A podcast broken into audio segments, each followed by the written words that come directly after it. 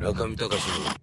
FM 芸術道場。まあだからクリストファー・ノーランの例えばダークナイトっていう映画ありましたよね。2008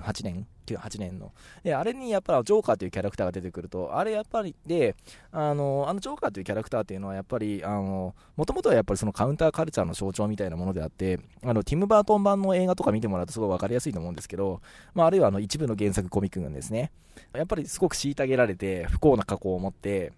でそれゆえにやっぱり回収されない否定性みたいなものを身につけた存在として出てくるわけですよね。世界に対する悪意とか持ってると。ところがですね、やっぱりこうノーラン版のジョーカーっていうのはもうそういったもの一切キャンセルするわけですよ。で登場するたんびに、俺はこんなトラウマがあってこんなジョーカーになったんだというふうに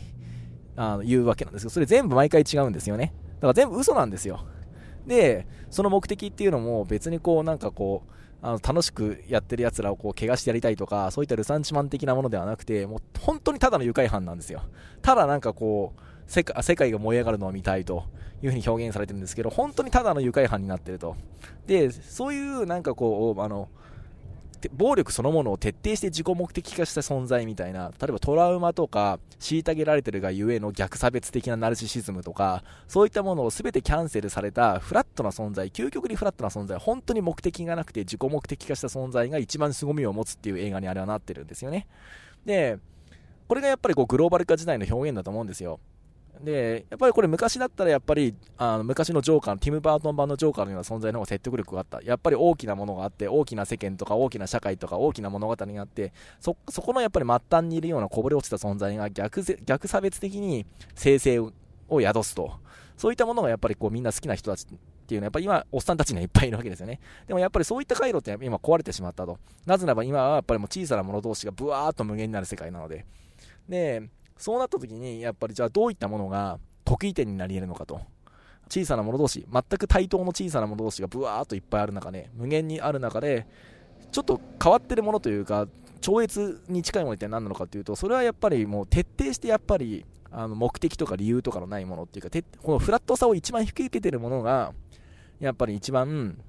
超越に近いって、まあ、ダークナイトってやっぱりそういう映画になってると思うんですよね。でこのおそらくバットマンシリーズにおけるティム・バートンとノーランのアプローチの違いというのが、やっぱりさっき僕の言ったビフォーとアフターのやっぱり差なんですよね。で僕自身やっぱり僕1978年生まれで、やっぱり言ってしまうとなんかすごい思春期の頃にこのビフォーとアフターの変化っていうのが経験してるんですよね。でよくこのビフォーとアフターの変化って95年と1995年っていうのはやっぱり戦後50年の節目の年で、結構いよいよこう平成不況とかもあって冷戦も終わって、もう戦後的な日本社会ってなくなってしまったってことが明確にあった時で、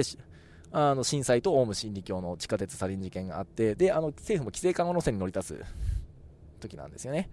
でこの時にやっぱりこうエヴァンゲリオンとかもあって、象徴的にここからアフターの世界が始まったと言われている。そしてWindows 95でインターネット社会が始まっていくと。でそのやっぱり95年の頃になんか僕はちょっと高校2年生で、最近よく話すんですけど、函館のある私立高校の寮に入っていて、94年に入って僕は97年に出ているので、まさにこう寮に入る前と出た後でビフォーとアフターなんですよ。で世間の空気がガラッと変わって見えたんですけどね。でもだからビフォーのことも結構わかるんですよ。わかるというか気持ちもよくわかると。やっぱり僕一番好きな作家はやっぱりガンダムの富野さんだし、さっきイデオンの話しましたけど、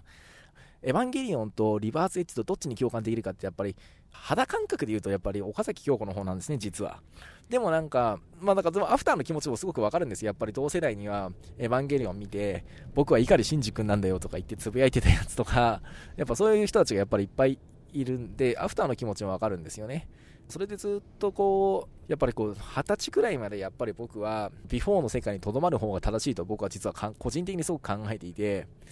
なんかすごい象徴的に言うとガンダムにとどまってエヴァンゲリオンに行くべきではないみたいなことをやっぱりすごく思っていたんですよね。ところがやっぱりそれがなんかちょうどやっぱり99年とか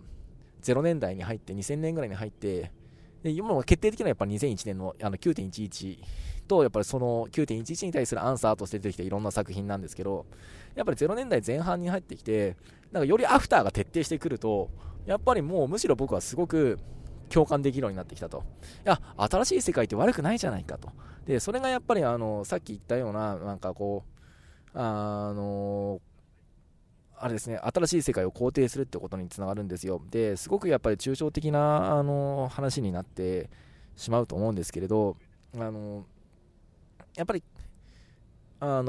ビフォーの世界っていうのはやっぱりすごく秩序がはっきりしていて、上と下がはっきりしていて、縦の力がすごく働いていると。で、上に上り詰めたものにはその崇高さがあるし、逆に虐げられた下のものにはカウンターカルチャー的な迫力があると。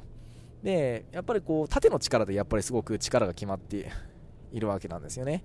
でそういったものがやっぱりこうそれがアフターになった瞬間に全部壊れてしまったと。で、壊れてしまったらやっぱりこんなものはやっぱり中身がないとか、こんなものは薄っぺらいとか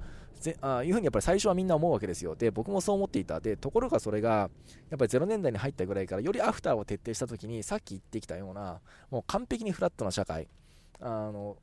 対等の小さなもの同士がすごもう無限にたくさんある世界みたいなものを徹底的に受け入れたときに、そこから意外なものが出てくるっていうことがだんだん分かってきたと。で、そういったものはやっぱり僕はすごく刺激的だったし、すごく面白くなったと。で、これすごい抽象的な話になってしまうので、こう例を挙げると、ここでね、やっぱり仮面ライダーなんですよ。毎度おなじみの中見隆の FM 芸術道場。